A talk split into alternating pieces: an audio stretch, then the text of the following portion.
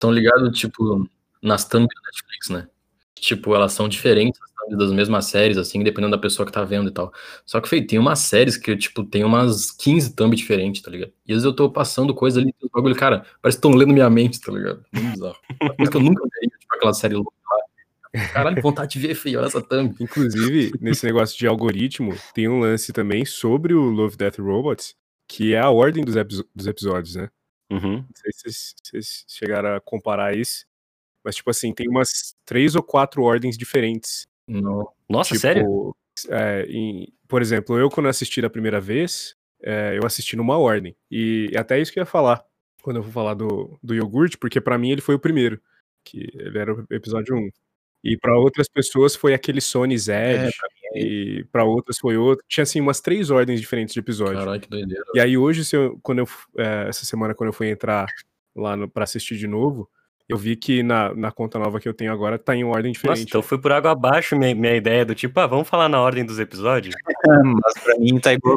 É, então. E o Isaac já chega me largando essa, tá ligado? Ó, ó na, na, eu tô com a página da, do MDB aberta aqui. O primeiro que aparece aqui é o Sony Zed.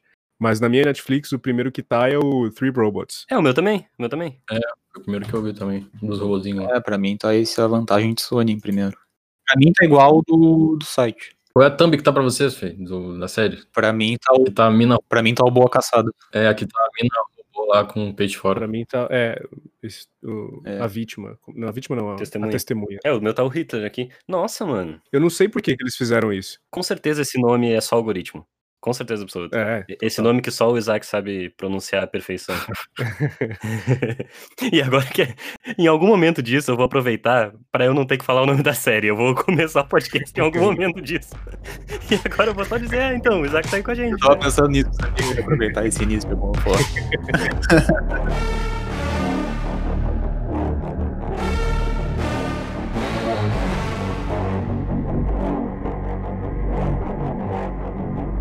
Vocês já devem ter reparado aí, mas hoje a gente tá com um convidado especial, um colega do YouTube que faz, faz uns vídeos também né, nessa pegada de vídeo ensaio que foi ficar popular dos anos pra cá aqui no Brasil.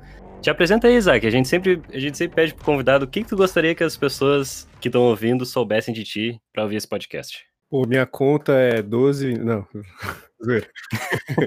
é, bom, é, você já apresentou aí, né, cara? Eu tô no YouTube aí faz um, uns tempinho fazendo vídeo para me achar espertão. compartilhamos, e, compartilhamos. É, e, e, bom, se vocês quiserem procurar, tô com um projeto aí também de podcast para lançar em 2021 agora. Uhum. Projeto diferentão, inclusive em off aqui eu vou explicar para vocês a proposta para chamar vocês lá também. Da hora. Por enquanto é confidencial aí, né? Mas é isso aí, quem quiser passar lá no YouTube, tamo lá, Isaac Ness. E é isso, hoje quem deu a ideia da gente falar da, da série do, do, nome complicado em inglês aí, é o, foi o Luiz, que ele chegou com essa ideia, de vez em quando o Luiz joga algumas, por algum motivo as coisas que o Luiz costuma recomendar tem muito de, de ou ficção científica, ou coisa mais robótica, sei lá, tipo, as ideias que o Luiz dá vão Isaac Asimov, Guia do Mochileiro das Galáxias, e aí ele veio com essa série da Netflix, que é uma série de ficção científica, fantasia, dá pra chamar assim, né? É, eu acho que define bem. É. E é uma série em que os episódios, eles são independentes, né? E aí, por que, por que, que tu, tu deu essa ideia, Luiz? Por que, que tu quis que a gente conversasse sobre essa série? Cara, porque eu acho que essa série, ela explora muito, muitas questões, assim, tanto de criatividade quanto de recurso técnico, né? E isso faz com que a série tenha altos e baixos, baixos muito baixos e alguns altos que não são tão altos, mas eu ainda acho interessantes. É, assim. É, tem, tem uns altos altos. Tem, tem. É, tem, tem, sim. Mas eu acho que tem mais baixos do que altos. Mas os altos acho que vale a pena conversar, sabe? Tipo, eu acho que tem coisa aqui que vale a pena a gente debater. Uhum. Eu acho que tem poucos médios, assim. Sim, ou, é, sim. Eu tive a impressão, quando eu assisti, ou eu adorava ou eu odiava o negócio. Uhum. É. A, a, ideia que a gente teve aqui pro podcast foi que cada um de nós ia escolher um episódio a gente pensou em, em, em, a gente chegar aqui e dizer de surpresa qual episódio ia ser. Mas é que daí eu pensei, tipo, tá, todo mundo vai ter que assistir os 18 episódios, 16 episódios, sei lá, de novo. Eu não vou fazer as pessoas passarem por isso, né? Então, no caso, acho que só pro Otávio, que era a primeira vez que estava assistindo, né? É, eu assisti semana que. Uh, eu assisti umas duas semanas atrás, e acho que eu nem lembro da maioria, tá ligado? Uhum, uhum. Eu lembro só dos nossos quatro episódios aqui. É. Eu, quem me apresentou a série faz uns dois anos, eu acho, foi o Guinan, que faz uns vídeos pro YouTube também. Um dia a gente tava num evento da editora Mino lá e ele falou: oh, vocês têm que assistir essa série. Botou uns três episódios pra gente ver lá. E um deles foi o do iogurte, que na ordem que tá no meu celular, que agora eu descobri que não é a ordem definitiva de nada, na ordem que tá aqui, ele é o primeiro da lista que a gente escolheu. Não sei se vocês já querem começar falando dos episódios. Por que, por que, que tu jogou esse pra nós, Isaac? Então, é, eu, eu queria puxar justamente esse assunto, né, da, da ordem, porque esse episódio do iogurte foi um que, por ele ser o primeiro que eu assisti, Uhum. foi um que, tipo, é, setou as minhas expectativas pra série de um jeito errado, eu acho. Ah, cara. total. Total. Porque, tipo assim, ele é, ele é diferente, assim, de todo o resto. Tanto o lance de ter uma narração, né, e de ser uma coisa esteticamente mais parecida com... Sei lá, eu, te- eu tive a impressão de que eu tava vendo um vídeo do In a Nutshell, sabe? Uhum. Uhum. Não sei se vocês conhecem esse canal. Sim, sim. sim. gringo. Sim. E o lance era que, sei lá, quando eu assisti esse episódio, eu falei, ah, interessante, ok, um exercício aqui de, de né, o cara tá propondo alguma reflexão aqui, e a animação um pouco mais ousada, né, apesar de ser um- uma coisa meio fofinha, mas tinha uma nudez já nesse episódio do, do iogurte, Sim. então você já vê que tem um lance aí. Uhum. Mas assim, foi um episódio que setou pra mim errado as expectativas, porque quando eu cheguei no segundo, já era uma parada totalmente diferente, assim, que o segundo pra mim acho que foi o, o Sony Zed, se eu não me engano, que já é uma, uma parada aí ultra violenta e cheia de sexo pra todo lado e robô, monstro meio robô, meio, sei lá. Uhum. Uhum. Então, é, esse choque entre dois episódios que eu reparo isso, que é esse e o do Hitler. É, então, o que eu ia dizer, pra mim ele é o mais, pare... o mais parecido com ele é o do Hitler, lá, que tem. Sim, sim. Que é meio que um exercício de imaginação, assim, de. Ah, e se. Tal É. coisa, sabe? E, a- e aí eu fui, eu fui nessa, ne- nesse lance, né, de, de achar que a série era um grande e se, né? Uhum. Uhum. Tipo, ah, então os episódios vão ser meio que isso, né? Exercícios de nessa, nessa linha da ficção científica e tal. Então tu acha que o algoritmo errou te recomendando esse primeiro? Eu- Pra mim ele errou. Aham. Pra É. mim ele errou. Por outro lado também, é, sei lá, se ele col- colocasse por último, talvez eu ia desgostar mais ainda do episódio, né? Porque aí ele meio que cair num- na desgraça de ser comparado com os outros, né? É, no meu caso também, foi o- os dois primeiros que eu assisti foi exatamente esses, o do Se Voltasse no Tempo e o Hitler morresse, e o do iogurte, que foram os que o Guilherme mostrou. Então, tipo, já deu pra ver se qual era o gosto dele com a série. Aham. Mas não exatamente me fez ficar tão curioso pelos outros também, assim, eu falei, tá, isso aqui se eu assistir, eu vou, daqui a um mês eu vou botar um pra ver, quando não tiver nada pra fazer, assim, então. Mas ao mesmo tempo, eu não acho que o episódio do iogurte, ele tá na, no grupo dos ruins. Eu, eu acho que ele é no mínimo interessante, sabe? Porque tem muito episódio que é, é muito monótono, sabe? Sim, Que, tipo, a, a parada tá acontecendo e eu vejo que ela vai se resumir numa cena de ação que nem sempre tem um discurso muito interessante por trás e tal. E esse aqui acaba sendo um exercício de imaginação que a gente vai chegar lá ainda, eu tenho meus problemas com esse exercício, mas ele pelo menos tem uma proposta criativa, né? É uma é parada, meio como tu falou, que a gente costuma ver mais esse tipo de conteúdo no YouTube do que numa Netflix da vida. Então, esse episódio eu acho que é, é bem aquilo que eu tava falando antes, de ser uma liberdade criativa. É, tipo, Uhum. alguém lá imaginou o que aconteceria se o Gurt tomasse o poder e resolveu, pô, fazer um episódio sobre isso, sabe? Fazer uma história sobre isso. E é uma história mais ou menos simples, né? Um episódio acho que tem seis minutos, se não me engano. Ele é um- acho que é o mais curto até. Esse é do Hitler. É, são dois episódios bem curtos e são os mais parecidos, né? Sei lá, cara, eu tenho um sentimento meio. Talvez esse seja o episódio mais neutro pra mim. Tipo, eu não acho nada demais e não acho ruim também. eu acho ele só ok, sim, bonzinho. Eu acho a ideia dele, assim, tipo, meio que a proposta instigante, tá ligado? Mas acho a maioria dos takes ali que eles colocam, principalmente os takezinhos políticos ali, meio bobinho, sabe? Mas ao mesmo tempo eu tenho menos problema com ele do que eu tenho com o episódio do Hitler, assim. Que eu acho que os dois compartilham meio que essa característica, assim, de se fundarem muito nessa ideia de tipo, bagulho aleatório, caótico, tá ligado? Uhum. Me lembrou até um pouco o Rick Morty, assim, o episódio do Hitler, assim. E eu acho que não sustenta tanto, tá ligado? Principalmente o do Hitler, assim, eu acho bem bobinho. Ele vai muito, ele se apoia muito nesse sentimento de descrença política, sabe? Uhum. Que a gente tem, assim, do tipo, ah, olha lá, o Trump tá governando os Estados Unidos, então podia ser até um iogurte, tá ligado? Aí ele vai nessa, assim, me- meio que é um sentimento que vai chegar em muita gente, sabe? Mas eu acho que as batidas que ele usa pra construir isso são umas batidas meio, meio óbvias, assim, sabe? Sim, Tem aquela hora, sei lá, que o iogurte ameaça ir pra China, se os Estados Unidos não, não aceitarem a proposta dele, sabe? E aí eu fico tipo, ah, mano, ele, ele, ele quer ser muito estranho. Porque, tipo, ah, um iogurte. E eu acho que visualmente ele é estranho mesmo. Tipo, tem. Logo que aparece aqueles primeiros prédios lá em formato de iogurte, Tipo, aquilo eu gostei. E, então, tipo, tem um monte de coisa na, na, arquitetura desse episódio que eu gosto, assim, eu acho ele esteticamente da hora. Mas eu acho que, tipo, é uma parada querendo ser estranha, ao mesmo tempo que discursivamente tá muito em cima do muro, sabe? É, e, e assim, eu acho que na questão de, de, de humor mesmo, de, de, de piada acertada, esse é o, entre os episódios que tem alguma dose de humor, eu acho que esse é o que um dos que menos acerta, assim, sabe? Uhum, uhum. Porque eu acho que, que nem você falou, né? Ele, ele tenta fazer umas, umas jogadinhas políticas que são meio bobinhas, assim. O iogurte não me representa. E outras que são muito. é. E outras que são muito específicas, assim, sabe? Tipo, né, tem uma hora que o iogurte fala assim: ah, a gente quer o raio. Tipo, é, é para ser uma piada, só que, sei lá, uma coisa que não funciona para 99% do mundo, tá ligado? Uhum, uhum, uhum. É, então, é, é, um lance que eles apostam, sabe, um momento, tem toda uma cena para fazer isso, e aí é uma piada que, sei lá, para metade, mais da metade do público que vai assistir, cai no chão, assim, não quer dizer nada, sabe? Sim. E eu, eu fico muito meio incomodado com isso, sabe? Com... Claro que comédia, naturalmente, vai funcionar para alguns públicos e outros não. Mas eu fico incomodado quando é, americano faz comentário político e como se o mundo fosse os Estados Unidos, tá ligado? Sim, sim.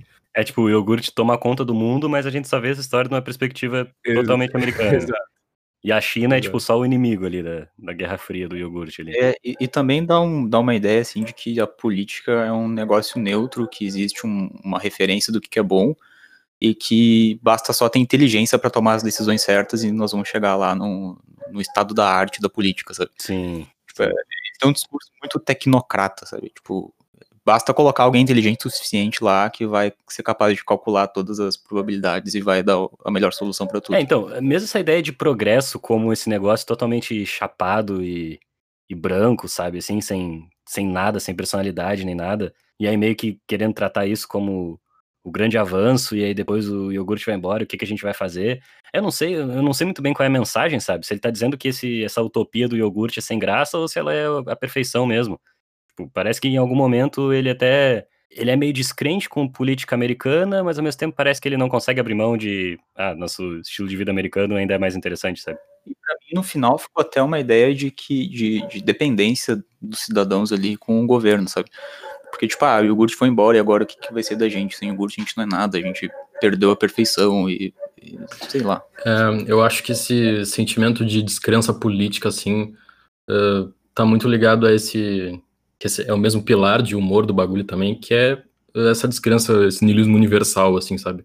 Transposto para um nível de política individual, assim, tipo, não faz diferença se é o iogurte governando, tá ligado? Vai ser melhor que uhum, uhum. a política tradicional. É, eu concordo. É, no fim, eu, eu, peguei a jogada do Isaac. Ele, ele quis jogar. No, eu acho que hoje, muitos de nós fizemos isso. Assim, a gente não escolheu os episódios que a gente mais gosta. A gente escolheu os que a gente tem as paradas pra ver que apontar pra série assim e falar, tipo, é, isso aqui meio que ela fazem é. todos e esse aqui só exemplifica melhor. Uhum. Bem por aí mesmo. Cara, tem um detalhezinho desse episódio que é um detalhezinho muito bobo. Hum. Mas na, na, hora que o cientista. Que, que o, o narrador tá contando que o cientista fez um iogurte caseiro lá. Aí o cara tá botando iogurte na geladeira, ele tem toda uma embalagem, até com tabela nutricional. Quem é que faz um iogurte caseiro e bota essas coisas? Eu achei estranho também. Eu, eu, eu nunca repararia numa coisa então, dessa. Esse é o nível do episódio, sabe? tipo, eu fiquei tão confuso com a mensagem que ele tava querendo me passar que eu comecei a procurar coisa que se pá não tá ali, sabe? O cara vai fazer um iogurte caseiro, vai no, no Photoshop fazer um logo pra imprimir e colar no, é, no negócio. Isso aí. E partindo pro próximo, próximo aqui na, na minha lista, do, do que o algoritmo decidiu que é a lista para mim, é o teu, Luiz que é o Boa Caçada. Cara, esse episódio eu até gosto, eu não acho ele um dos melhores, mas eu gosto dele, assim, de forma geral, com, com várias ressalvas. Mas eu, eu achei um episódio que, que me reteu mais, sabe? Hum. Diferente desse do iogurte até, que a gente tava falando.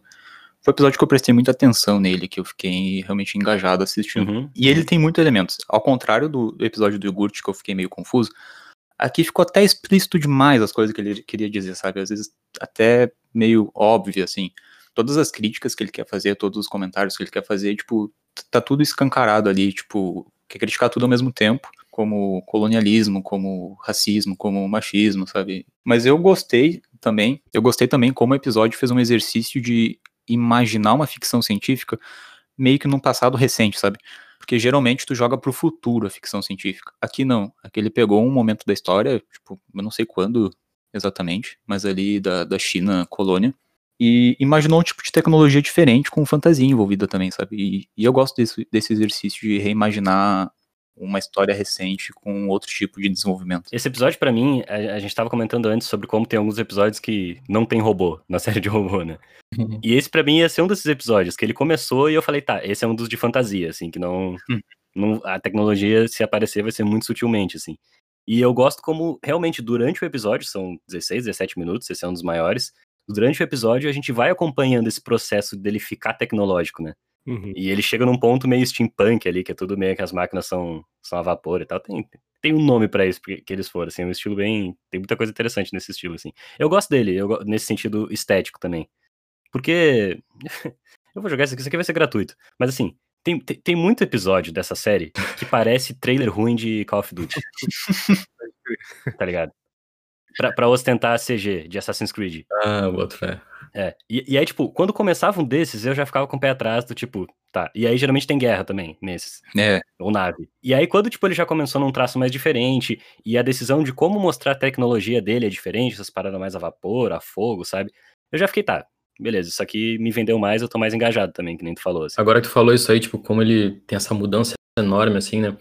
Se no início tu tem esse clima meio que de um mundo de magia, assim, depois fica, tipo, meio que o mundo tomado pela máquina e coisa e tal.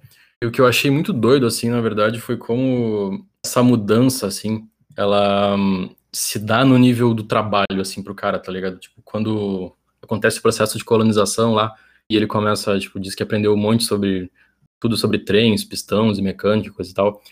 Me lembrou muito um bagulho, cara, que o Karl Marx fala no Capital, tá ligado? Sobre a natureza humana, assim. Tipo, no caso, ele tá questionando o conceito tradicional de natureza humana, assim, como um bagulho universal, né? Tipo, imutável, assim. Hum. E nesse episódio, quando esse cara tá, tipo, aprendendo a manusear a máquina e coisa e tal, ele modifica não só o que ele tá trabalhando, assim, mas meio que a natureza humana também, tá ligado? Tipo, meio que no episódio, literalmente, assim. Uhum. Como rola essa mudança, tipo, do mundo da magia pro mundo das máquinas e coisa e tal. Ele, ele chega até a falar, né, que através do, da tecnologia ele meio que criou uma nova magia, É, né? Isso é uma coisa que o Neil Gaiman fala, acho, no Livros da Magia.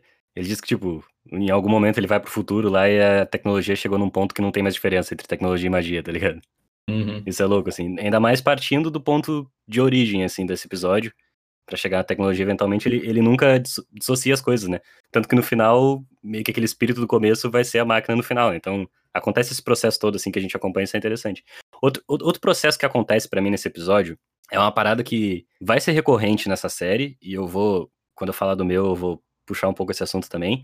Mas aqui é onde mais diretamente a série fala sobre o fetiche do homem pela mulher e pela máquina, sabe? sim, total. Porque tem esse momento onde, o cara transforma ela num, num ciborgue, um droid, não sei qual é o termo certo. Mas, tipo, tem esse momento aí que ele literalmente chega a falar, "Isso, eu me excito mais se tu tiver assim.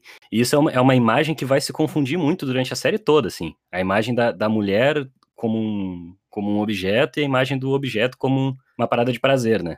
Então aqui eu gosto, pelo menos, que a série lida com isso. Por mais que eu, que eu, que eu ache que esse episódio é bem como o Luiz falou, assim, ele não vai tão fundo nisso.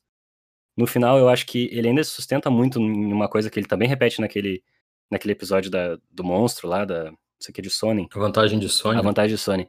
É uma coisa que ele também repete lá, que é meio que assim, pelo menos metade das mulheres fortes que aparecem nessa série, elas têm que ser punidas primeiro, pra justificar essa força, né? Sim, Uhum. totalmente. Isso é uma coisa que acontece muito, assim. E aqui é mais um desses que, tipo, beleza, ele quer fazer um comentário de gênero ali, no final ela vai se vingar daquela violência que ela sofreu e tal.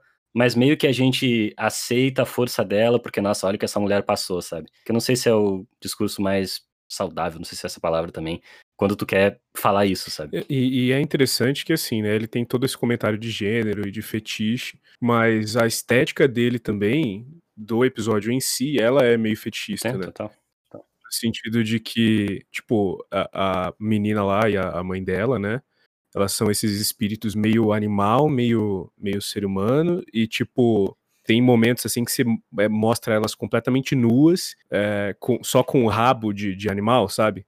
Que é uma coisa que grita fetiche, assim, sabe? E outros momentos que mostra. é, tem uns takes bem, assim, explícitos, tipo, da menina completamente depilada, sabe? Que é meio estranho, porque, tipo, elas sei lá, a proposta, a ideia é que elas são criaturas que moram na floresta e tal. Sim, entidades da Então, natureza. tipo, né? fica meio que nesse, é, fica meio que nesse, nesse lugar estranho, sabe? De tipo, ok, elas são, né, esses seres, mas ao mesmo tempo elas são mulheres que se encaixam num padrão super, É, de idealização, né? Intocada, assim. sei lá, fetichista e, e machista. Ah, no momento que tem essa transição e tal, pro, que ela perde os poderes, né? Tipo, da magia pra cidade lá.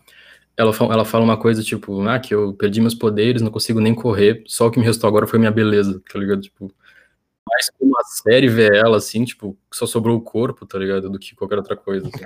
É, não, e te- provavelmente alguém vai olhar pra esse episódio assim e vai achar que esse é o comentário e, ó, tá lá, ele tá discutindo isso. Sim. Mas eu, é, é bem as coisas que o Isaac tava pontuando, assim, eu acho que o saldo dele ainda é muito mais se aproveitar do que ele tá criticando, assim, do que ser delicado com comentário, sabe? É, tu vê muito pelo, pelo gaze, assim, né? Tipo, a perspectiva que elas estão sendo gravadas e tal. Tipo, sempre é de quem tá se aproveitando do fetiche, tá ligado? E não só, tipo, Total. comentando ele e tal. Uhum, uhum. Então tá, o, o que nos leva ao próximo, que foi o que eu escolhi, que o nome é O Lixão. Que é um, um episódio de, de 10 minutos. Que a primeira vez eu não liguei muito pra ele quando eu vi, sei lá, mais de ano atrás. Mas quando eu fui rever agora, eu ia até escolher um outro. Eu ia escolher o dos três robôs lá, que eu acho engraçadinho. Mas quando eu fui rever, eu falei, cara, eu acho que esse episódio ele é um pouco mais esperto do que ele parece a princípio, assim. Eu, eu tava falando com o Luiz que eu sinto que ele é. Ele é como se se jogassem na mão do, do, do, do Ramires, do Lobo Ramires, da Square Comics, jogassem na mão dele fazer um episódio dessa série. É ele olhar pro qual é o, a proposta e ele ia pegar tudo e escrotizar ao máximo, sabe? Totalmente. Então, por exemplo, tem um lance, tem um outro episódio, agora eu não vou lembrar o nome dele, que é os fazendeiros lá protegendo a propriedade deles. Outra coisa, por sinal, é, uma das coisas um- um, que, que a Netflix decidiu pra essa série é que o alienígena médio ia ser um Demogorgon, né? pra todos. Pois é. Tipo, acontece umas quatro vezes. Aí tá lá os Demogorgon invadindo a propriedade, que eles têm que, que defender aquela propriedade numa puta narrativa de heroísmo romântico, assim, sabe? Do cara se sacrificar pra proteger aquele espaço e tal, e a família e tal. Proprietário de terra. E meio que é a proposta desse episódio também, do lixão. Só que aí já começa com o fato de que é um lixão. Literalmente chamam de shithole, né? É o lugar mais escroto possível. E apesar de ser uma narrativa de proteger propriedade, como inclusive ela remete muito a western, né?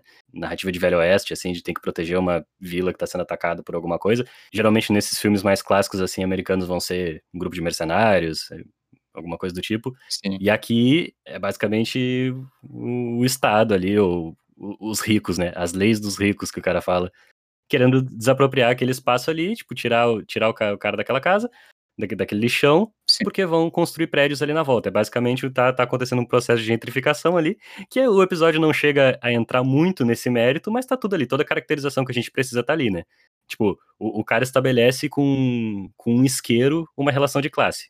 E aí, o meu argumento pra defender esse episódio é, é que eu acho que ele tem todos os vícios dessa série, todos, sem exceção. O personagem que é um white trash americano, escrotão ali, tem a relação com a mulher, que eu vou entrar, eu vou entrar em detalhe daqui a pouquinho. Tudo isso tá ali, o lance da propriedade, mas eu acho que no momento que ele faz um retrato tão sujo, tipo um retrato tão avacalhado do, do que que é, é- é esse, esse ideal, sabe, de defesa da propriedade, de herói americano, eu acho que ele consegue acabar comentando isso sem ter que ser didático, sabe? Só fazendo o retrato mesmo. Então, por exemplo, o lance da mulher que eu falei, tem uma hora que ele. Que até o amigo dele pergunta, tipo, ah, não sei o que, tu não vai sair desse lixão, e as mulheres, não tem nenhuma mulher aqui. E aí o cara aponta pro, pra teórica mulher que tem ali, e é a boneca inflável, né?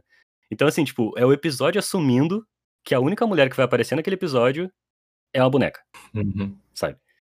Então, ele pega tudo e faz o retrato mais escroto possível. Então, quando tem um monstro nesse episódio, o herói faz amizade com o monstro, sabe? E o herói, ele tá protegendo o lixão, é o cara mais nojento possível. Então, eu acabo gostando desse episódio porque, assim, ele ele tá total, ele não é fora da curva pra essa série. Ele tá totalmente na curva. Mas eu acho que ele tá na curva do melhor jeito possível. Ou pior, né? Uhum. É interessante isso. Não tinha parado pra pensar desse jeito, né? Aham. Que, tipo, o, o lance dele ser. dele pegar tudo que a série faz, só que am- ambientar tudo isso dentro do lixão e escrotizar o cara, é meio que um comentário até sobre a própria série, se for parar pra pensar. Sim, sim, sim, sim. E, e eu gosto como mesmo a mulher sendo um boneco, uma hora ele olha a revista lá de Mulher Pelada e ele se sente meio intimidado que a outra tá olhando para ele, que a, que a boneca inflável tá olhando para ele. Então, tipo, mesmo quando ele consegue, ele faz esse retrato da mulher como um boneco ali, mesmo isso ainda ameaça um pouco esse personagem que ele é tão medíocre, Sim, sabe? total. Uhum. E aí tem, tem toda aquela narrativa de tipo, ah, quando invadem nossa casa, a gente tem que defender com raios e com fogo. E ele fala, é, mas como eu não tenho raios e fogo, e ele aponta uma arma. Tá então, então, tipo, mano, é- é- essa imagem do, do- do americano protegendo a propriedade é simplesmente ridícula, e a série, e esse episódio eleva isso à máxima potência, sabe? Depois que ele cita essa, essa frase aí, sabe, super romântica, assim, falando do bagulho, Uhum. ele tá meio que ap- apresentando a propriedade dele, né? Que ele fala, tipo, é um, é um lixão, tipo, o bagulho mais escroto possível. Ele falando, ah, pode ser um lixão, mas é a minha propriedade, tá ligado? Isso é o bastante. Aham. Não, e eu gosto como ele trata a tecnologia, diferente dos outros episódios, assim, como. Ele, ele não chega a ser tão futurista, assim, sabe? Se é um futuro, é um futuro muito próximo. Que ele meio que trata como a tecnologia como. Ah, ele chega a falar isso. Eventualmente, se tu ficar no lixão por tempo bastante, tudo vai passar ali. Uhum. Então eu gosto do olhar dele sobre tudo, assim, sobre, tipo. E aí que tá, não é que eu gosto, entendeu? É, é só o ponto de que eu acho que quando ele trata como uma coisa errada mesmo, explicitamente errada, tipo, aqueles caras são escrotos, não tem um, um, um olhar romântico sobre eles. Então, até, por exemplo, o, o sexo aparecer como um negócio de poder a série toda. Sabe? A série toda. Aqui, tipo, quando o amigo dele vai morrer lá pro monstro, a primeira coisa que o bicho pega é, tipo, o pinto dele. Então acaba que ele tá indo mijar lá, é, é a fraqueza dele, sabe? Aquele, o pênis, e não o poder. Então tem muita coisa que sutilmente esse episódio subverte, e quando eu fui ver de novo, já tendo assistido tudo, agora eu não lembro se o primeiro algoritmo jogou esse episódio pro começo e eu não tava preparado pra essa leitura, assim, mas quando eu já tava com todos os problemas que essa série tem pra mim na cabeça, eu olhei pra esse episódio e falei, cara, eu acho que eles conseguiram. É. E, e esteticamente também, eu acho que ele acaba zoando um pouco essa narrativa, porque assim, ele parece muito um negócio da Pixar, só que sujo, sabe? Uhum, uhum, uhum. Então ele meio que acaba. Porque essa narrativa de um cara proteger um, um negócio, sei lá, um espaço, uma casa, ou um brinquedo, ou enfim, qualquer coisa, ou de ter que resgatar alguma coisa, é muito comum nesses, nesses blockbusters aí, né? Sim, sim. de, de infantis. E aí ele meio que pega isso e escrotiza de uma forma inacreditável, mas assim, a estética lembra muito ainda essas animações.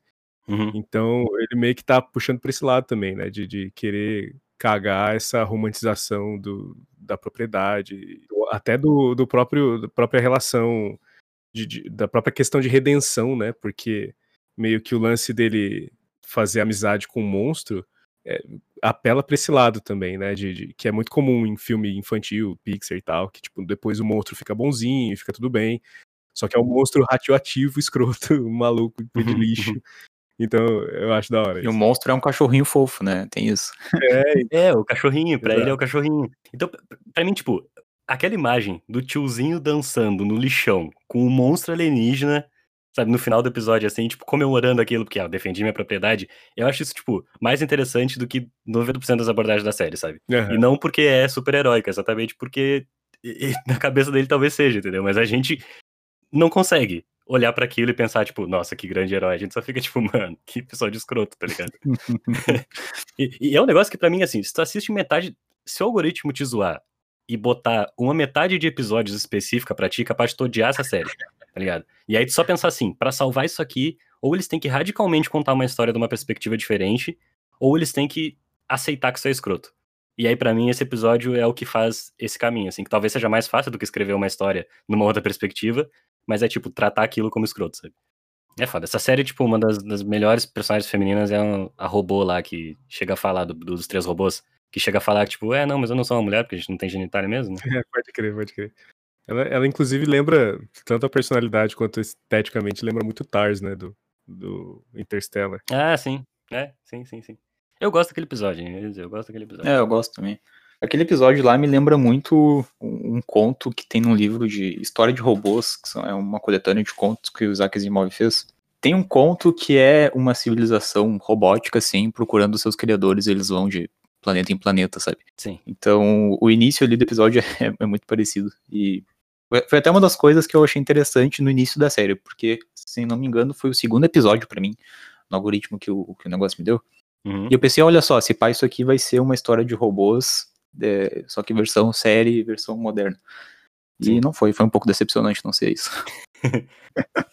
É, foda, foda. É, esse episódio, ele, é, ele também é puro algoritmo, né? Porque ele é tipo, e se só sobrevivesse a guerra nuclear gatinhos? Aham. É uma lista de, de piadinhas, né? Um sitcom de É, robô. né? É, é, isso é foda. Então, então, pra mim, acaba que esse episódio do lixão, ele vira um dos meus preferidos. Ele não é o meu preferido, mas mais pra frente eu- a gente fala sobre alguns outros. Mas ele é um dos meus preferidos exatamente porque eu acho assim, se eles vão ter uma visão, sabe, tão específica assim, tipo, ah, eu vou contar uma narrativa de americanos, mas eu vou lançar isso aqui pro mundo todo porque nossa cultura é universal. Se eles vão fazer isso, pelo menos que o retrato seja esse, entendeu? Que eu vou, eu vou olhar pra esse episódio e vou falar, caralho, que merda. Tá ligado? Sim. É isso. E o próximo, agora o último dessa, desse que a gente escolheu, é o do Otávio, que é o Lucky 13, a versão bilíngue. Eu peguei esse episódio, cara, justamente porque hum, ele é relativamente simples, assim, sabe? E as coisas que eu mais gosto na série são meio que nessa pegada, assim. De meio que pegar um, um aspecto cultural, assim, sabe? Um bagulho humano, assim, e imaginar ele hipoteticamente no futuro, assim, de um jeitinho criativo, tá ligado? Passa por espiritualidade, tradição, costume, superstição, tá ligado? Mesmo que sejam, que essas coisas sejam vistas geralmente eh, como se por uma lente de referência de cultura pop, tá ligado? Tipo, frequentemente pode acabar tendo uma perspectiva orientalista, como é um pouco o episódio da caçada, aquele. Mas se conseguir pegar, tipo, um desses elementos, assim, sabe? Imaginar ele, tipo, no futuro, assim, pra contar uma história legal, tipo, é meio que eu tô valorizando, assim. Eu acho que isso acontece muito nesse episódio, assim, né? Tipo, com a relação da, com a superstição e tal. Tipo, tem a nave lá que todas as viagens que fizeram com ela, eh, todos os tripulantes morreram, mas a nave continuou intacta, né? E ela, tipo, fica meio como uma nave do azar, assim. E ela meio que cria uma. Tipo, tem esse ar de superstição, assim, ela meio que cria uma relação de afeto com a nave e tal. E eu achei, no geral, tipo, muito carinhoso, tá ligado? Tipo, um bagulho que super dá pra se identificar, assim. Não sei se vocês conseguiram se relacionar, assim, com o episódio. Total. Eu achei interessante como a, a protagonista lá, ela até então é a única que não é supersticiosa ali, né? Porque ela até comenta, ah, os soldados costumam ser supersticiosos, mas eu não sou. E aí ela começa a ter sorte com a nave, né? E, e ela começa a acreditar em superstição, começa a acreditar que a nave tem algum tipo de alma, algum tipo de espírito. Então ela tem uma conexão que é diferente do que os outros têm, mas porque ela de início se permitiu meio que de mente aberta, sabe? E pra mim é isso que, que o episódio tá querendo me passar, tipo, tenta entrar nas coisas sem pensar muito antes sobre ou sem ter pré-definições já muito bem estabelecidas, que a tua percepção pode ser diferente das outras pessoas que não fizeram isso. É, foi o raciocínio que eu consegui pensar desse episódio de forma geral. E o que eu- uma coisa que eu gosto nele é que ele não, não bate o martelo, né? Tipo, de falar, não, realmente a nave é, era, tinha uma consciência ou não tinha, né? Ele não, Acabaria com o episódio, né? É, e, e eu acho que, que isso é muito legal, porque o, o comentário do episódio é sobre a relação dela com a nave, não é sobre se a nave é, é viva ou não, sabe? Uhum, uhum. E acho que isso que torna ele muito bonito, assim, um dos episódios mais bonitos da série, porque ele é sobre a relação das duas ali. Sei lá, é muito mais produtivo você propor uma discussão que, sei lá, convida as pessoas para refletir sobre como alguém enxerga alguma questão do que destrinchar a questão didaticamente, Sim, assim, sabe? É, muito da, da relação que elas vão construindo ali, entre a, a protagonista e a nave, vai acontecendo por meio da ação mesmo, né? Uhum. Que, sinceramente, não teve nenhum momento dessa série. Ela vai ter outros episódios que vai ter lutinha, tá ligado? Tipo o episódio dos lobisomem lá. Nossa, como eu odeio o episódio do lobisomem. e, sinceramente, tipo, não teve nenhum momento de ação. Quando eu via que ia ser uma sequência de ação mais longa, eu me desligava um pouco, sabe? Eu vou dizer que, tipo, vocês, vocês me convenceram um pouco a gostar mais desse episódio, assim, porque eu, eu acho ele bonito também. Ele tinha ficado na minha metade ali que eu gosto, que eu não, eu não reprovo esse episódio. Mas eu também, enquanto eu assistia, eu não fiquei tão engajado, sabe? Teve, sei lá, uns três momentos-chave, assim, que eu falei, tipo, beleza, eu gosto desse episódio. Que é quando, é exatamente quando ele propõe essas- esses raciocínios, assim, não mira na parada errada. Porque é bem que o Isaac tava falando, assim, eu acho que se ele, se a proposta dele fosse explicar a mística por trás daquela, daquela nave, ele ia perder todo o encanto, assim. Então, eu, eu dou esse mérito da, do episódio, sabe, confiar que a gente vai vai estar relacionado emocionalmente suficiente com aquilo pra acreditar na personagem, sabe? E na nave, que é a personagem. Mas é isso, assim, ele só não me engajou muito porque eu acho que tem um meio todo dele ali que é, tipo, luta de navinhas. Ah, é bonito. Ah, é totalmente gosto pessoal isso. Ele é, ele é meio videogameico, assim, né? No sentido de que o- os inimigos lá que eles estão lutando são simplesmente os outros, né? Tipo, é uns carinha lá que É. eles têm que ir lá e matar. Não tem, Ah, isso é foda, mano. não tem nenhuma discussão sobre isso, né? Não é Demogorgon nesse, né? É outro exército mesmo. Uhum. É, tipo, são uns humanoides. tá? Tipo, parecem uns alienígenas, assim. E, e o lugar que eles estão lutando também não parece a Terra. Sim. sim. Mas, tipo assim, esses inimigos são os outros. É, não, não, desse, agora que o Zack falou dessa parada de videogame, cara, teve um episódio lá pro meio, que é aquele do exército russo Nossa, lá. pra mim não foi nada esse episódio, cara. Pra mim é o último esse. Cara, tem umas duas, três imagens daquele episódio que literalmente parece que vai aparecer o, o hub, tá ligado? É, Do jogo. aperte triângulo repetidas vezes. Sim, a câmera sai do- de um close numa pedra, assim, e vai pro cara em terceira pessoa atirando pra frente, tá ligado? É. E aí parece, e aí parece muito que, tipo, vai sair controlando ele, assim. Ne- Nesse aí tem Demogorgon, inclusive. E, e, mano, esse episódio é um dos que eu, sei lá, eu posso ter assistido muito errado. Ele foi o último pra mim no algoritmo. E, mas tipo assim, é, ele não quis dizer nada pra mim. É, tipo, ele literalmente parecia um trailer de um jogo. Ele é, Sabe? ele é um trailer de um jogo. Só que, É. tipo, a única batida que ele tem é do tipo, beleza, os caras vão ficar aqui pra, pra morrer e pra salvar o pro exército conseguir derrotar esses monstros. E é só isso, tipo. Americano se contenta com muito pouco, tá ligado? É, Gazeta, eu escolhesse isso pra falar, tipo, eu totalmente ia ter que ver de novo, assim, porque eu assisti e eu perdi o interesse, tá ligado? Tipo, sei lá, acho que eu até dormi no. sim, sim. Que eu acho que é uma vantagem que o, que o episódio que o Otávio escolheu acaba tendo, assim, porque a, a protagonista é boa, sabe? Sim. São, são poucos protagonistas que eu consigo ah, olhar assim e, tipo, realmente sentir que aquela personagem é interessante, que ela tem sentimento, sabe? Que ela tá sentindo alguma coisa com aquela trama. Porque tem horas que ele quer muito forçar que os personagens estão sentindo uma parada, sabe? Um luto, uma coisa, tipo, o episódio dos lobisomem lá que eu tava falando, tipo, esse episódio, tá ligado? No final do bagulho, o cara arranca lá o cordãozinho e fala: Ah, não, beleza, eu sou um cachorro, porque ele é um lobisomem, né? Mas eu não vou mais usar sua coleira. Aí ele pega o cordãozinho do amigo dele que morreu e bota lá no túmulo. Tá ligado? Do tipo, ah, aqui, vou te identificar com É. isso aqui, ó. Com a cordãozinho do, do exército. Eu fico, mano, qual é a mensagem, tá ligado? Esse bagulho de dog tag é muito símbolo lá, tá ligado? Mas, tipo, foda-se a coerência, assim, tá ligado? Só pelo simbolismo. A estética vazia É. troço, tá ligado? Isso, aí parece que ele se sustenta só porque é uma narrativa militar americana, tá ligado? E aí, nesse aí, tipo, ele tem esses elementos todos, esse, o, o episódio 13, esse. Que eu- aí que tá, agora se pá, ele é o 13 pra alguém, né? Porque eu ia comentar que eu fiquei muito puto que ele não é o 13. Com 16 episódios, ele é, é o 14 pra mim, eu acho. Talvez ele seja triste. Mano, era um pra cima só. Resolvi.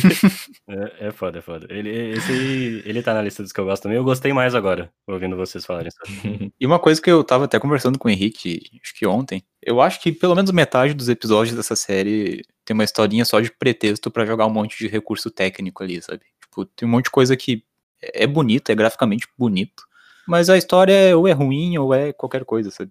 Tipo, tem um, o Noite de Pescaria. Dos espíritos lá? É, tipo, é um episódio muito bonito, cara. Eu- quando eu olhei aquilo, eu fiquei, bah, pô, que bagulho Esse o bonito. Me mostrou também. Quando ele mostrou a série, ele mostrou aqueles dois, que- do, do Hitler e do iogurte, e esse aí. É, eu simplesmente esqueci que esse episódio existia. Agora, olhando a lista, eu lembrei dele. Porque, tipo, pra mim foi só isso. Foi só, tipo, 10 minutos de uma coisa muito bonita. É, se tu pegar, assim, eh, meio que numa síntese, assim, sabe, dos temas, sabe? Tipo, desde a perspectiva de ação meio eh, videogame, assim, tipo, até os takes políticos são pretensiosos, assim, mas que na verdade são rasos, tá ligado? Tipo, o bagulho do Hitler lá e do iogurte. Quanto o lado que também pesa muito, que é o de fantasia sexual do troço, tá ligado? Que absolutamente todo o universo é muito pensado em termos de fantasia sexual, assim. Mano, parece que a maioria dos episódios saiu da cabeça de um, de um homem adolescente, tá ligado? Assistir Rick Morty, sei lá.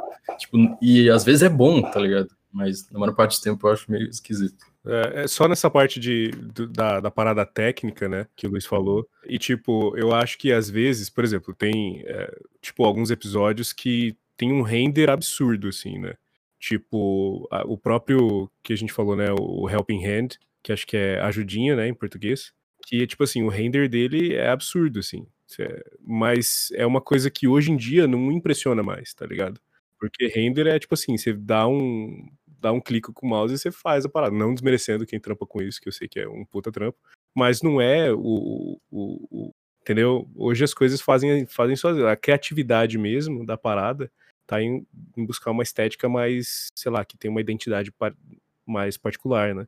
E acaba que, visualmente, os episódios que eu mais gostei, né, nessa parte de animação mesmo, foram os que fogem um pouco disso, com exceção do, do Lucky 13. O resto, eu odiei praticamente todos. O do lobisomem, o do, dos soldados lá no mato. O, esse episódio da mão, ele é todo pela piadinha no final. né? É, então. É, Ele só existe pra fazer uma piada. É. Porque a mina. Ah, mano. É, tá, mas vamos, vamos falar. Eu queria puxar uma, porque eu tava conversando com cada um separadamente, assim, e o Isaac eu não precisei perguntar, porque ele tem um vídeo sobre esse episódio no, no canal dele. Que é o episódio que por algum motivo ninguém escolheu, mas que eu sei que é um dos preferidos de todo mundo, que é o Zima Blue.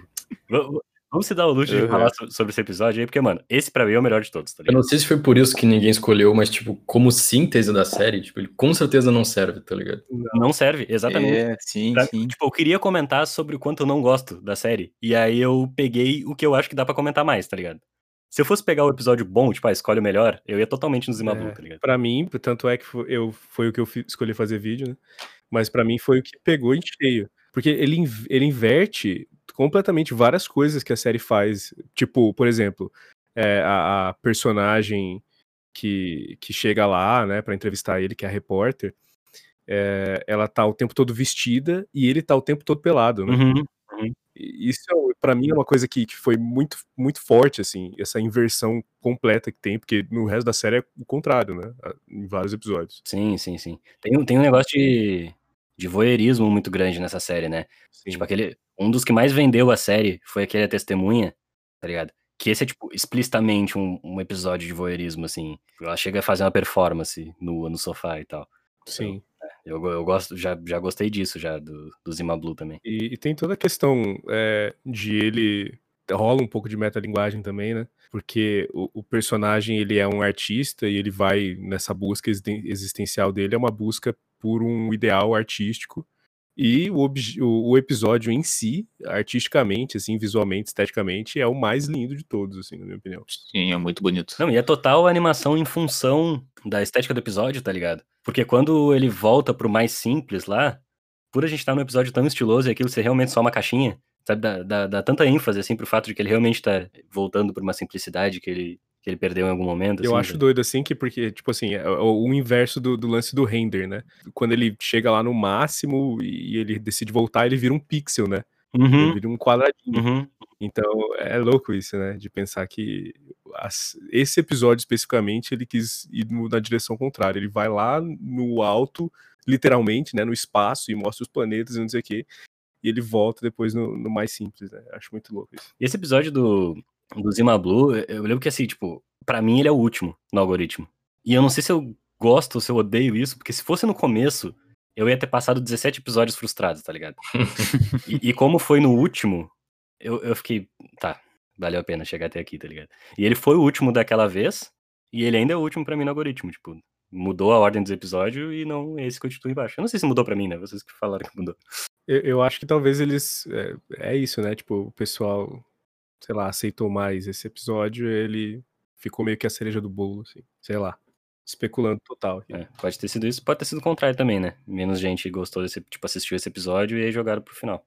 É, também. O, só pra dizer que eu quase interrompi o Isaac aquela hora, o vídeo do Isaac sobre o episódio do Zima Blue vai estar na descrição do podcast. Valeu. Hora das menções honrosas aí, se alguém. A gente roubou no Zima Blue, porque todo mundo gosta dele.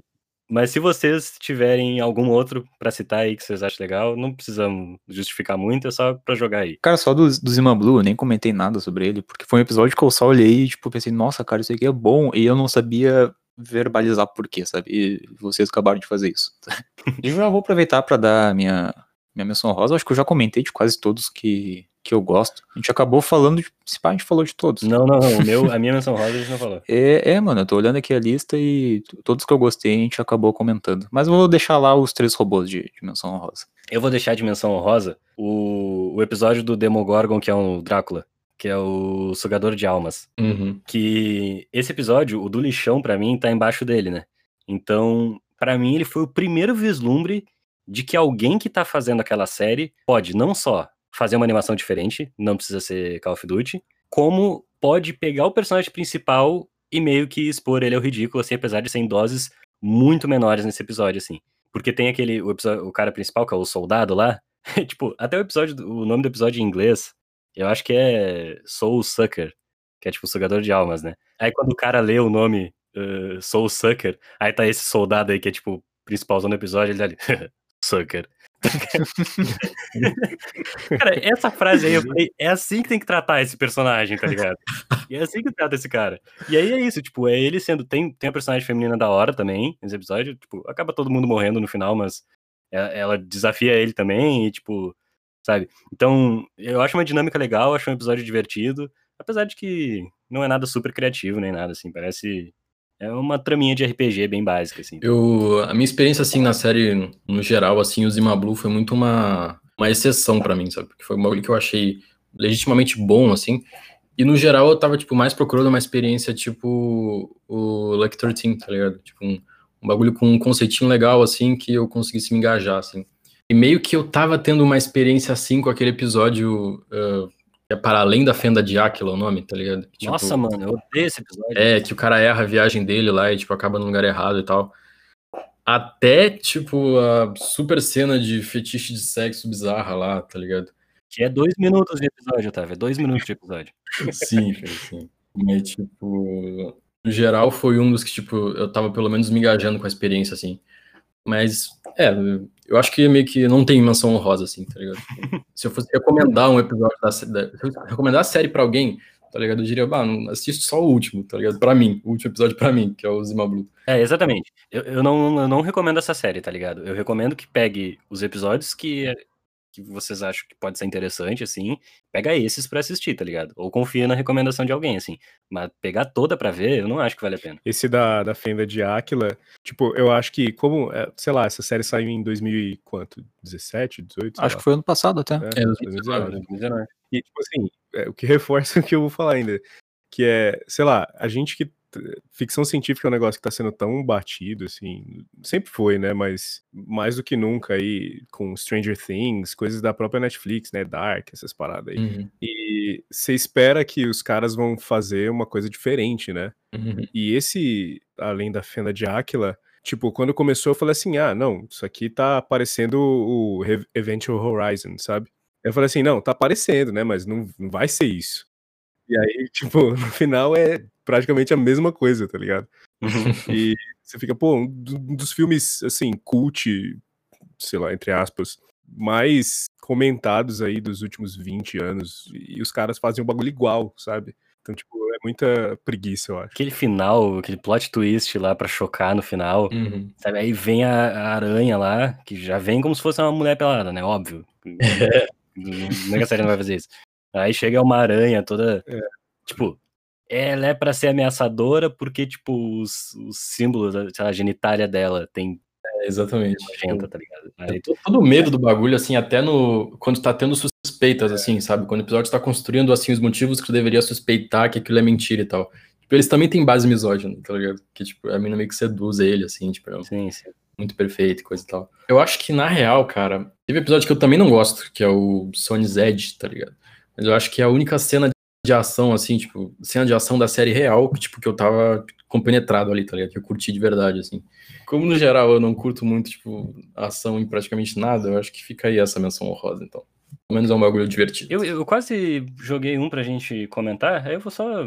É que no fim, essa organização que a gente fez foi só pra gente poder se organizar de algum jeito, né? Porque assim, a ideia desde o começo era falar da série toda se a gente quisesse, né? Vocês gostam daquele da Era do Gelo? Do, do, do, do rolê do congelador lá? Eu gosto porque ele é simples, cara. Tipo, ele tem um. Tem uma coisa que pode ser complexa ali, que é, tipo, reimaginar o desenvolvimento de uma sociedade, as guerras, não sei o quê. Mas uhum. no final é uma coisa super simples, cara. Eu, eu gosto da, da forma. Eu acho, eu acho divertido, sabe? Se for parar pra pensar, ele é o, o do iogurte live action, né? porque é a mesma ideia. Tipo, é, você tem uma civilização que evolui e aí transcende e aí eles ficam lá olhando, né? Uhum. Os, os, seres humanos ali. Uhum, uhum. Então é meio que a mesma coisa que acontece no iogurte. Mas depois volta lá pro dinossauro e eu acho que eu perdi o ponto desse episódio aí, porque acabou e eu fiquei tipo, ah, olhando assim. É.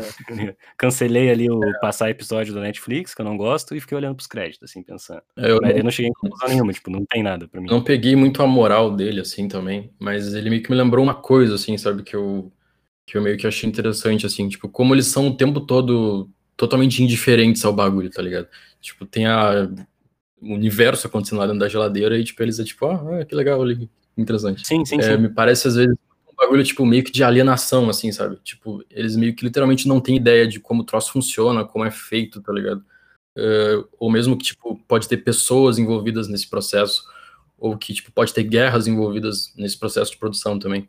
Então eu acho que, eu não acho que o episódio tópico, assim, mas eu meio que fiquei com esse pensamento sobre alienação, assim, sabe? Assistindo ele, vendo a reação deles, assim, ao bagulho acontecendo, totalmente apáticos, assim, sabe? Uhum. É, esse é um sentimento que é, é bem presente na, na série. Quando ela não tá sendo totalmente fatalista, ela é um pouco indiferente mesmo, né? Parece que, tipo, as coisas estão acontecendo aí, as pessoas estão, ah, olha o iogurte ali na presidência.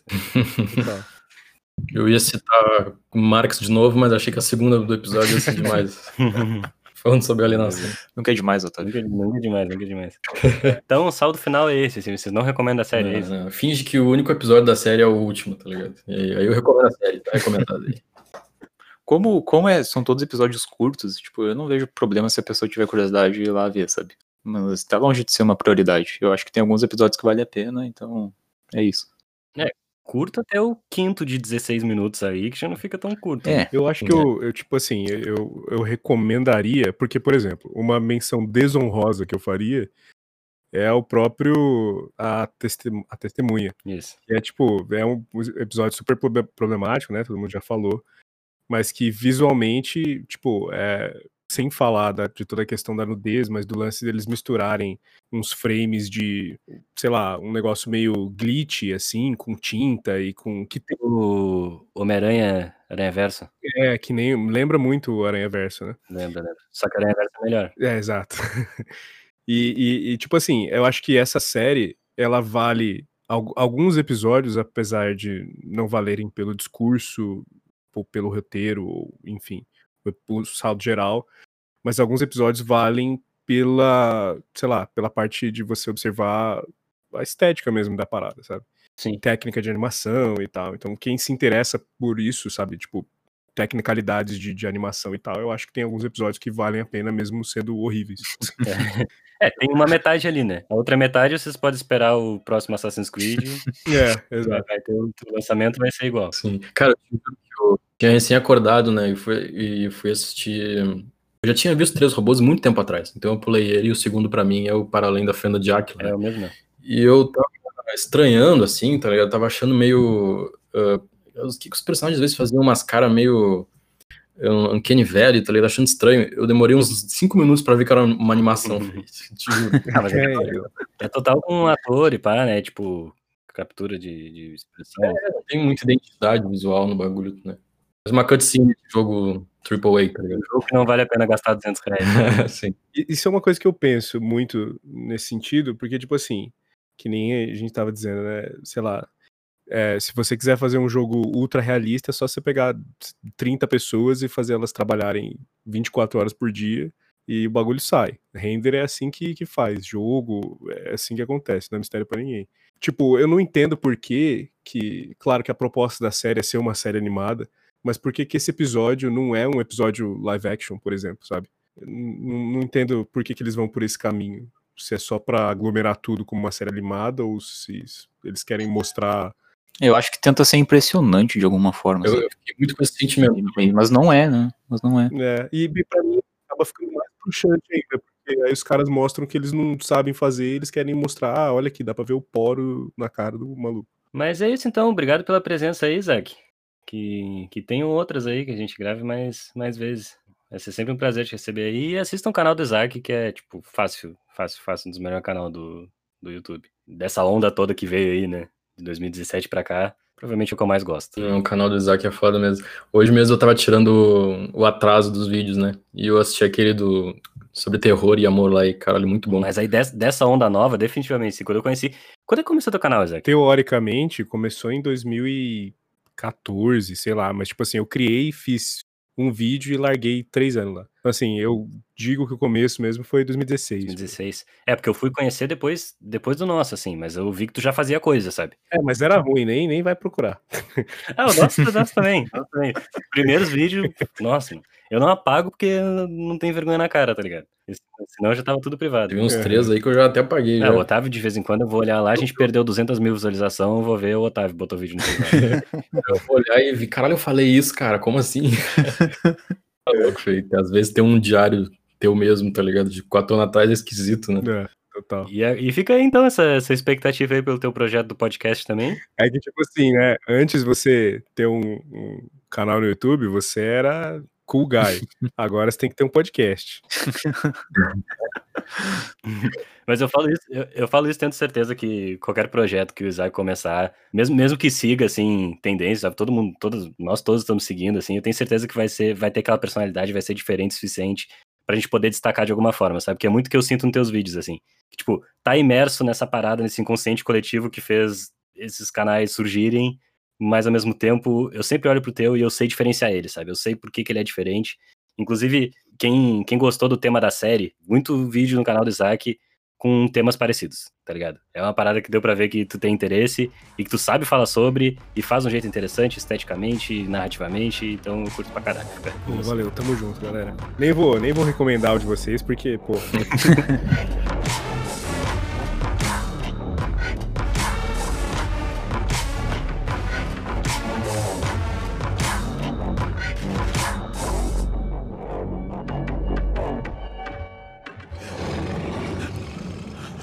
Então, como é de costume aqui no final de cada programa, a gente vai fazer a leitura de alguns e-mails que chegaram, né? Agora com algumas diferenças, nós vamos simplificar um pouco, de certa forma, porque tá ficando burocrático demais, né, Henrique? Ler todos os e-mails. A gente vai continuar lendo, mas antes de gravar, e aí a gente vai comentar o que, que for mais, assim, mais pertinente pro momento e tal. Sim, sim, se forem muitos e-mails, a gente, tipo, cada um escolhe um e lê com empolgação o e-mail que gostou mais daquela vez, mas, tipo, a gente cita o resto do pessoal também e tal, a gente não vai deixar de ler, como o Luiz falou e tal. E como de costume naquelas, né, porque faz muito tempo que a gente não grava uma leitura de e-mail, tipo... É, então, agora.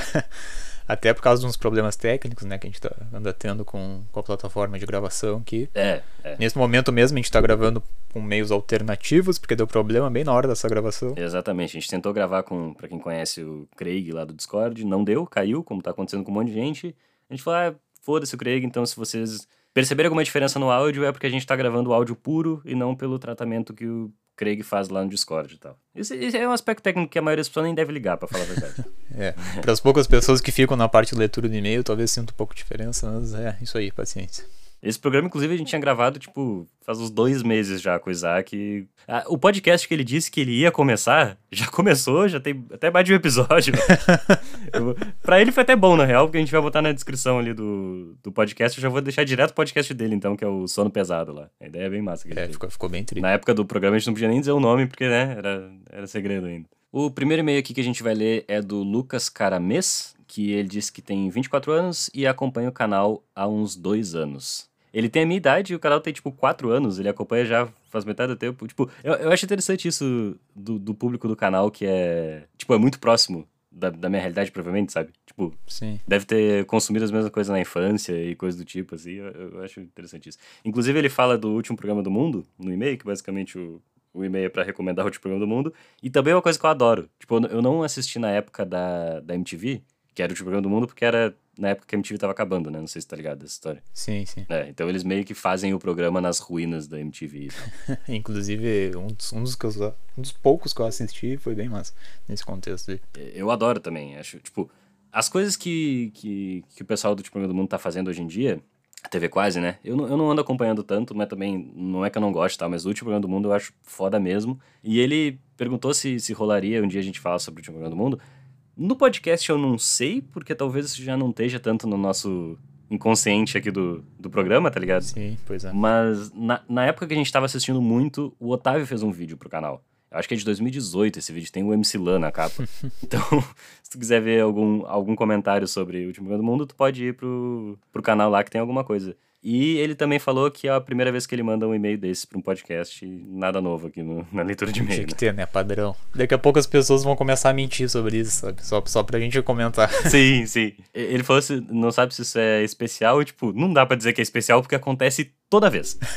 Exato. Mas pra ele é especial porque, tipo, é a primeira vez. Então, fi- fica o registro aí de mais uma vez isso acontecendo aqui na leitura de e-mail. E a Júlia, de 18 anos, ela é de Canoas, aqui no Rio Grande do Sul. Ela acompanha o canal já há uns 3 anos e acabou de escutar o nosso episódio sobre o BoJack, né? Que foi, inclusive, o último que a gente lançou, né, Henrique? Uhum, uhum. O décimo primeiro programa. E os primeiros vídeos que ela viu foram justamente sobre o Rick Morty e o BoJack. Então é bem nesse nicho aí de, de animação adulta, assim.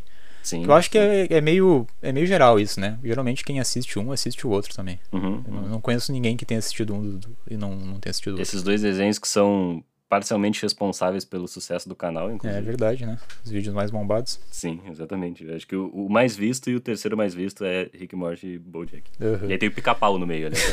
E ela disse que só olhou as duas primeiras temporadas, né? E disse que vai olhar tudo, eu recomendo muito. É, acho que o Bojack vai numa crescente muito boa ali, até o final. Bojack só melhora. Ela gosta das recomendações, começou a ler Vagabond por causa do canal e tá vendo o Violent Saga. É, esse. Eu acho que tem uns três vídeos, se não mais até, sobre Vinland Saga no, no canal. Porque, tipo, eu e o Otávio a gente gosta muito. Eu comentei em 2017 e ano passado eu fiz outro vídeo sobre. Tipo, e o vídeo do ano passado talvez seja meu vídeo preferido do ano passado que eu fiz, seja esse sobre Vinland Saga e Vagabond, inclusive. Até hoje em dia, tipo, eu acho que são. Esses dois eles são meio que as paradas mais famosas sem ser do nicho muito mainstream da coisa, que é tipo Naruto, One Piece. Tipo, pra quem vai mais mesmo pra parte de mangá um pouquinho mais adulto, assim, é Vagabond, Berserk, Vinland Saga. E, tipo, realmente merecem a atenção que eles têm, sabe? Tipo, inclusive eu gosto dos dois mais que eu gosto de Berserk e eu gosto bastante de Berserk. Então, foram boas escolhas dela. E foi o primeiro e-mail dela aqui. Parece piada isso, mano. Toda vez isso acontece. Espero que envie outros, né? Manter o costume. E, então, geralmente a gente vai fazer isso nos e-mails, a gente vai pegar dois pra ler mais. No caso, eram dois e-mails curtinhos e tal, mas as outras coisas que aconteceria a gente menciona por cima. Por exemplo, o Marcos Paulo mandou um e-mail sobre Bridgerton e eu nunca vi, então, tipo, é um texto bem grande sobre, mas eu não tenho muito como me relacionar com ele, porque eu não conheço nada da série. E o Vinícius Martins pediu uma recomendação de BL e fica Giving, então, que é, até acho que é uma recomendação até meio óbvia, mas como tá sendo no Brasil e tem animação também, tipo, qualquer opção que tu quiser escolher tá acessível, sabe? Fica a recomendação de Giving aí. E a Yasmin aqui, que mandou um, um alô pro João. E, Diz que, e é isso. diz que foi ele que apresentou o podcast pra ela, então apresente o podcast pras pessoas. E ela apresentou o do Nil, né? E apresente o Nil junto também, que é brabo. E gosto muito desse podcast, inclusive. É isso de e-mail, é isso. Vou fazer aquela pergunta que eu sempre faço no, no final do programa. O que, que tu anda fazendo, dessa vez não na última semana, mas nos últimos dois meses da tua vida, Luiz? Cara, sabe que foram dois meses bem, bem normais, assim. Não, não lembro de ter assistido nem lido nada de muito Mas diferente. tu, tá, tu, tu não tá jogando. Tu não tá jogando Star Wars? Tô né? jogando Star Wars, é verdade. Tá massa? Pô, um joguinho massa. Tem uma historinha interessante ali É, também. eu, eu cheguei a jogar. É, é o Battlefront 2, né?